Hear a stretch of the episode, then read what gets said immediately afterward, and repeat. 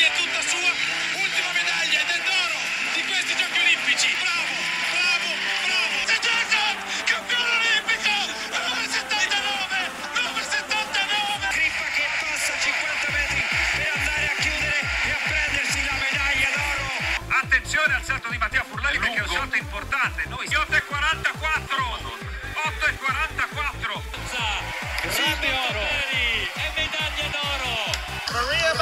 from Italy takes the first gold medal here in Tilburg.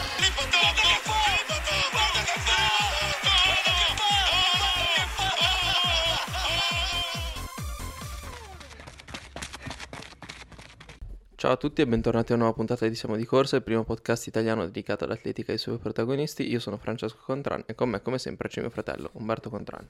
Ciao Fra, ciao a tutti gli ascoltatori, puntata senza ospite perché l'influenza ha decimato tutti, quindi abbiamo deciso di parlarvi dei recenti campionati europei di corsa campestre che si sono tenuti a Bruxelles. Sì, innanzitutto la prima cosa da, da rilevare è che rispetto all'edizione dell'anno passato eh, il percorso era diverso, probabilmente era più scorrevole, è stato reso meno scorrevole però dal fatto che c'era una quantità di fango senza senso e più che una gara di corsa campestre, diciamo come si può essere abituati a vedere qua in Italia che comunque la gente riesce in qualche modo a correre forte indipendentemente dalle difficoltà del percorso, la difficoltà più grossa a Bruxelles era, era proprio stare in piedi, infatti i tempi di tutte le gare sono risultati abbastanza, abbastanza pesanti, anche appunto per il fatto che il terreno non era un granché. Unito ciò al fatto che le gare femminili avevano la stessa lunghezza di quelle maschili, di fatto abbiamo avuto in termini di tempi cronometrici praticamente le gare più lunghe da, da molti anni a questa parte.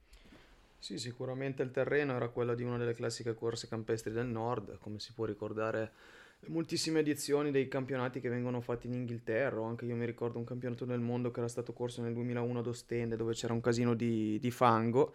E era la disciplina della corsa campestre che viene corsa appunto in questi paesi, quindi parliamo delle Fiandre, parliamo dell'Inghilterra e quant'altro, che forse sono i paesi che appunto a livello di, di prestazioni sono quelli che hanno dominato. E paesi che sono abituati a terreni un po' più scorrevoli, come siamo abituati al giorno d'oggi alle gare di corse campestre che sono diventate veramente velocissime, eh, non si sono riflettuti su questo panorama che effettivamente era molto molto molto fangoso. Sì, ma poi al di là di questo la cosa che è stata un po' meno bella rispetto all'anno scorso è il fatto che eh, quantomeno per eh, tre gare, e tutte e tre gare femminili, non c'è stata molta competitività per la vittoria, nel senso che eh, sia la Fitzgerald tra le junior che la Megan Kate tra le under 23 che la Grovdal tra le senior hanno vinto con ampi margini di vantaggio. In particolare la Grovdal e la Megan Kate hanno vinto con eh, margini di vantaggio che non si erano mai visti, quindi distacchi importantissimi e tre gare che erano finite abbastanza, abbastanza presto e di cui appunto l'interesse si era attenuato abbastanza velocemente. Al contrario dello scorso anno dove invece c'era stata una battaglia praticamente su tutte le gare. Al maschile, però, d'altro canto, e soprattutto nella staffetta, abbiamo visto gare combattute. Eh, momento, perlomeno presumiamo che sia così, perché effettivamente non possiamo averlo visto dal momento che la, la Rai non le trasmetteva in diretta. Sì, vabbè, però per fortuna l'European Athletics ci ha, ci ha consentito di vedere, di vedere le gare con un commento inglese che devo dire a me certe volte non dispiace perché insomma eh, non sono un fan di certi commentatori della RAI.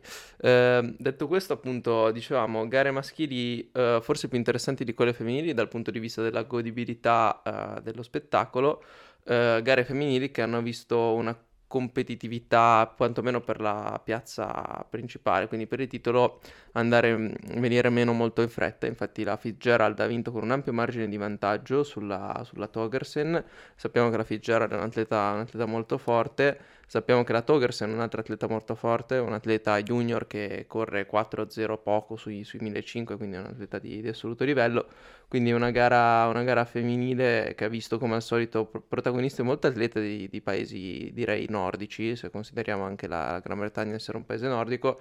Non a caso la Gran Bretagna con la sorpresa di nessuno ha vinto il titolo a squadre, anche perché i loro trials a Liverpool sono fatti su un percorso estremamente fangoso, un percorso estremamente fangoso che non ha aiutato le, le nostre azzurre, che avevano per la verità faticato anche l'anno scorso e hanno fatto un po', un po quello che potevano.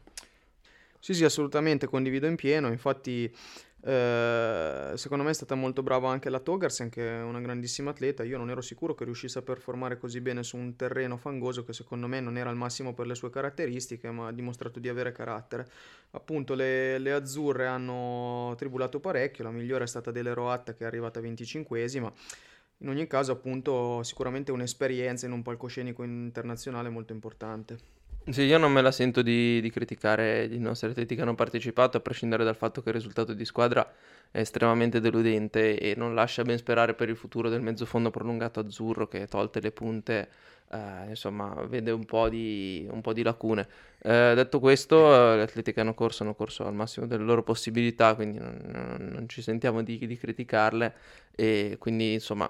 È stata, è stata, una gara dove purtroppo di azzurro se ne è visto poco. Si è visto qualcosa di più invece nella gara junior maschile dove Francesco Ropelato ha chiuso al dodicesimo posto dopo aver fatto una gara abbastanza eh, nel secondo gruppo, dopo il gruppo di testa. I primi tre erano oggettivamente tre fuori classe. Uh, Van Christensen che ha vinto in volata sulla Ross è il campione, era campione europeo under 20 già due anni fa, è un atleta che su questi terreni si difende estremamente bene.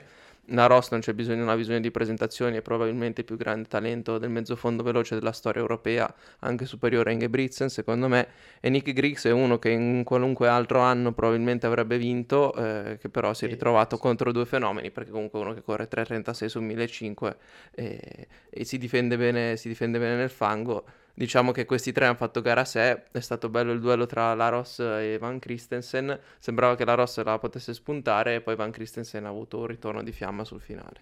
Sì, sì, assolutamente. Se fosse stato superiore a livello di Ingebrigtsen avrebbe vinto, quindi non è stato superiore. Questo si, si, può discutere, il fatto sta che i tempi in pista a parietà sono, sono superiori, la Ross è uno che ha fatto nono ai mondiali e che alle prossime Olimpiadi probabilmente proverà, proverà a vincere una medaglia. Detto questo, come sì, dicevamo, meglio gli azzurri. Sì, bravissimo Ropelato, appunto, che è arrivato dodicesimo e, e niente. Sì, Ropelato molto bene, eh, anche perché ricordiamo che forse era la sua seconda, addirittura terza esperienza in nazionale, quindi riesce finalmente a difendersi sui, e, e confermarsi come un buon crossista, cosa che noi sapevamo essere. Eh, bene anche Borromini, che è ancora un allievo, e poi i vari Benzoni, Baiocchi e gli altri ragazzi della nazionale hanno fatto un po' più fatica comprensibilmente anche perché eh, il terreno non era proprio adatto alle, alle loro caratteristiche. Mi viene in mente Baiocchi che è un 1500ista eh, sul fango non era proprio facile. Sì eh, poi veniamo alla staffetta mista che è stata un pochettino l'incognita se vogliamo della giornata perché vabbè l'Italia sicuramente si presentava come campione in carica eh, con la squadra che aveva vinto lo, lo scorso anno a Torino c'era, c'erano due componenti Sabatini e Pietro Rese e cambiato, sono cambiate un pochettino le carte in gioco nel senso che ogni nazione poteva decidere come schierare i suoi atleti, quindi non c'era una formula fissa nel senso uomo-donna, uomo-donna o donna-uomo, donna-uomo come era stato nelle altre edizioni, ma tolto il primo che doveva essere dichiarato, eh, ogni nazione poteva scegliere l'ordine in cui schierare i propri atleti. L'Italia ha scelto di partire come altre nazioni con, eh, con Gaia Sabatini, quindi con una donna, eh, più che altro per il fatto che la prima frazione era più corta e quindi sembrava una scelta azzeccata.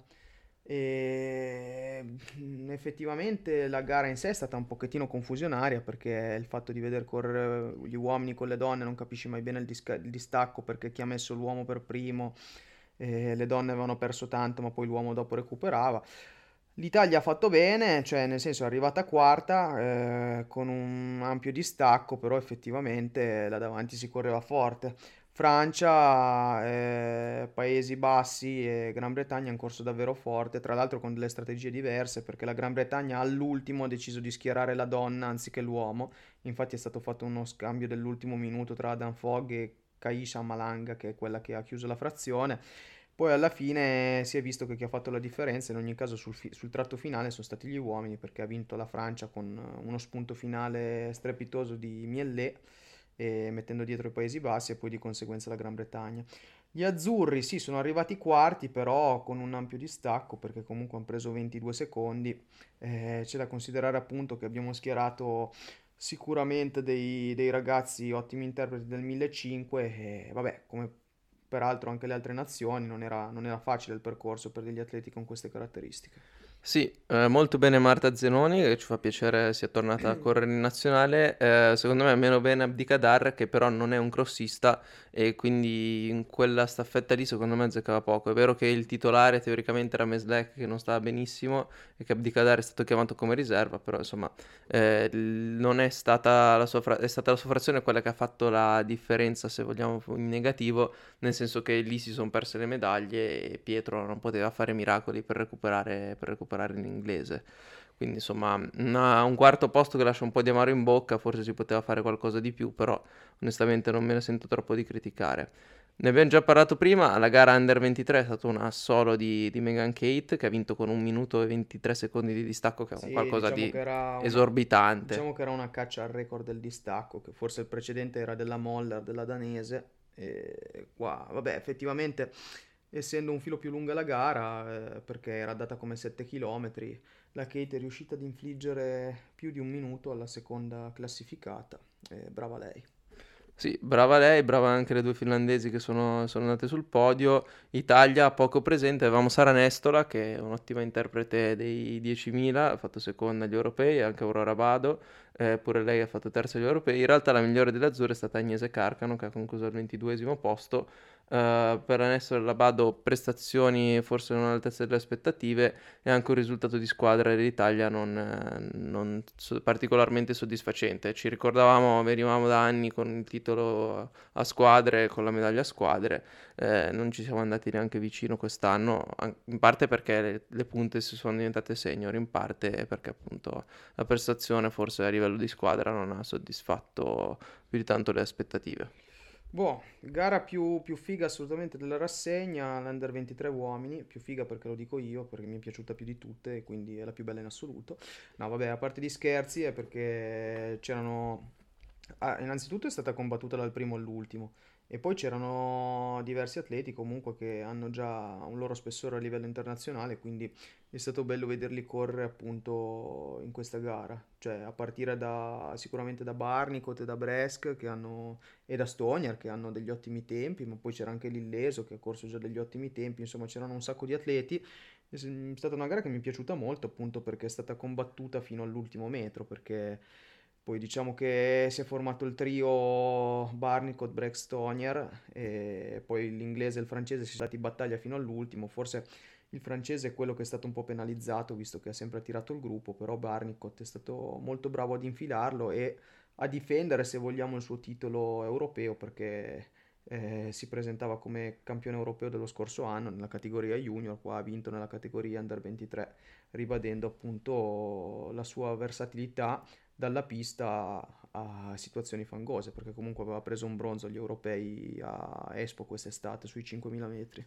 Sì, Barnicot uh, difende il titolo della categoria junior nella categoria under 23, provando il fatto che non è che ha vinto il titolo solo perché Griggs si era inciampato sul traguardo e Stonier, che è un 1500 da 331, si dimostra un corridore molto forte anche sul fango eh, molto bene Bresk. Per quanto riguarda gli italiani, bene Alen Cavagna, il migliore degli azzurri, però anche lì fuori dalla top 20 a livello di squadra, una squadra che è arrivata oggettivamente indietro. Gara comunque sì, molto, molto gradevole, molti cambi di ritmo, eh, molto combattuta anche a livello di squadra e come, pochi, come poco stupore... Eh, ci ha, ci ha, lasciato la vittoria della Gran Bretagna che insomma ha dominato questo campionato europeo quantomeno a livello di squadra. Sì, negli ultimi vent'anni sta dominando il campionato europeo la Gran Bretagna diciamo. Venendo alla gara delle donne invece vabbè eh, medaglia per l'Italia perché la Battocletti ha preso la medaglia d'argento. Eh, vabbè, sicuramente ci si aspettava molto da lei perché ha fatto bene quest'estate, aveva fatto bene nel precedente cross che aveva corso in Spagna e si è difesa molto bene su questo terreno. Eh, vabbè, la Grovdal era un altro livello effettivamente eh, l'altro giorno e quindi ha fatto, ha fatto valere appunto la sua, la sua, dominanza sulla corsa campestre. Eh, no, bravissima appunto la Battocletti perché comunque nella, nell'ingresso nella categoria assoluta già al primo campionato europeo prendere una medaglia e con grande personalità e tanta roba. Sì, E un plauso anche va fatto alla Fionnuala McCormack, che ai tempi si chiamava Britton, che ha l'altezza Sì, di 39 sì, anni sì. suonati, una settimana dopo la maratona prende la medaglia di legno. Tra le italiane, buono anche l'esordio nazionale di Valentina Gemetto, che ha chiuso al eh, 25 posto, è ritornata, è ritornata in nazionale. Anche Anna Arnaudo tra le 30, insomma, una squadra dell'Italia che- da cui forse ci si poteva aspettare qualcosina in più, eh, se non altro per il fatto che eh, gran parte della squadra under 23 che vinceva tutto è diventata senior. In realtà l'Italia non si è avvicinata al podio, eh, però quantomeno la medaglia individuale, l'unica di questa rassegna, è arrivata da, da parte di Nadia Battocleti, quindi eh, quantomeno la nostra punta femminile si è difesa.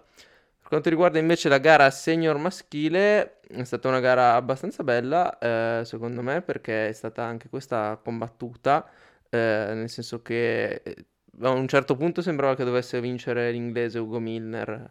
Eh, i, i due forti, i due più, due più forti sembravano Ugo Milner e Jan Schrub. Poi in realtà il norvegese Mir è sempre rimasto lì ed è riuscito a rientrare sotto e poi gran finale di Robin Hendricks per prendersi, per prendersi il bronzo. Si è visto Yeman a inizio gara nel gruppo di testa, poi però quasi inspiegabilmente si è, si è staccato e non è più riuscito a fare la differenza eh, su un percorso che in realtà si addiceva abbastanza alle sue caratteristiche. eh, magari adesso Yeman non è il più grande specialista del fango, però io ricordo che un paio di titoli da junior in condizioni abbastanza simili le aveva vinte. Sì, sì, no, assolutamente, assolutamente. Bella gara anche quella dei senior uomini, perché c'è stata un po' di battaglia anche qua.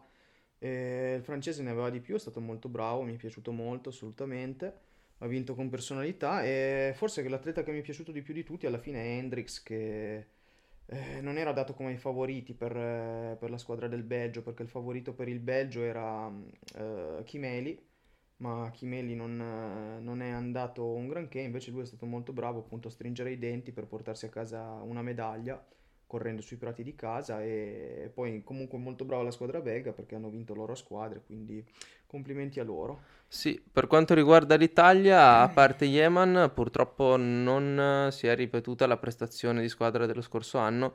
Eh, è vero che mancava, che mancavano Chiappinelli e Zoglami, eh, però c'è da dire che ehm, la partecipazione di Awani non ha fatto la differenza, in generale la squadra italiana non ha fatto la differenza per una rassegna che per l'Italia eh, si è conclusa Sì, sì. in maniera abbastanza modesta a livello di squadre. Nessuna squadra è riuscita a prendere il podio e non so da quanti anni è che non succedeva.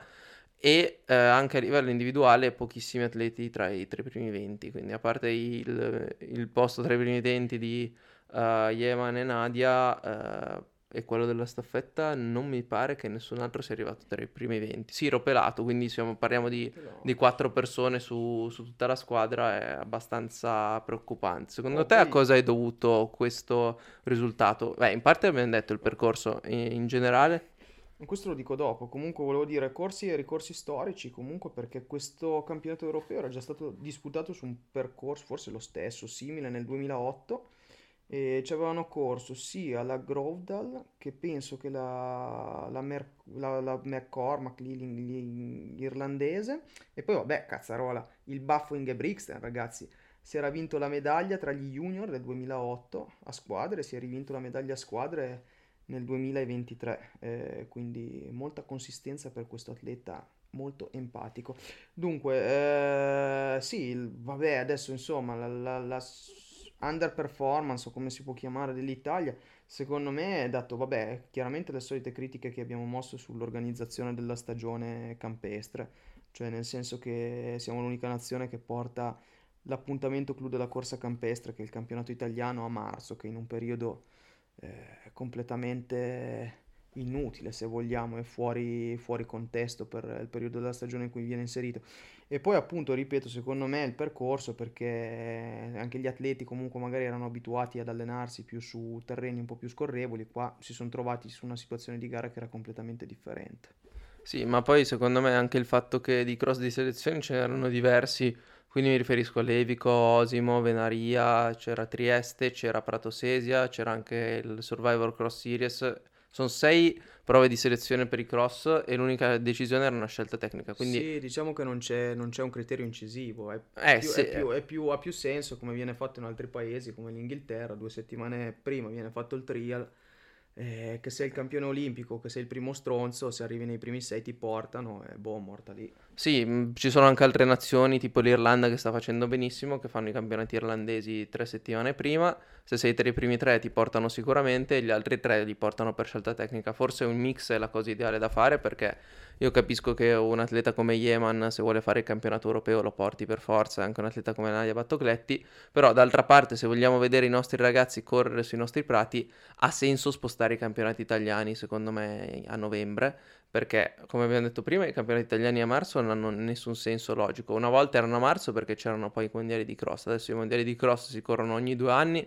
e quando si corrono e l'Italia non No, porta... una ma- volta i campionati italiani di campestre erano a fine gennaio, a marzo si facevano i CDS, poi hanno accorpato le due rassegne. Sì, ma dopo l'accorpamento, insomma, ci poteva stare finché c'erano i mondiali di cross eh, subito dopo i campionati italiani. Visto che i mondiali di cross l'Italia non partecipa più praticamente per scelta, eh, quello che ha più senso fare è spostare i campionati italiani di cross nella stagione di novembre e tutti i migliori i campionati italiani di cross generalmente lo fanno perché in quel periodo uno non ci sono altre gare e due è un campionato italiano, quindi ha un po' più di prestigio e non compromette soprattutto la preparazione in pista di, di altri atleti.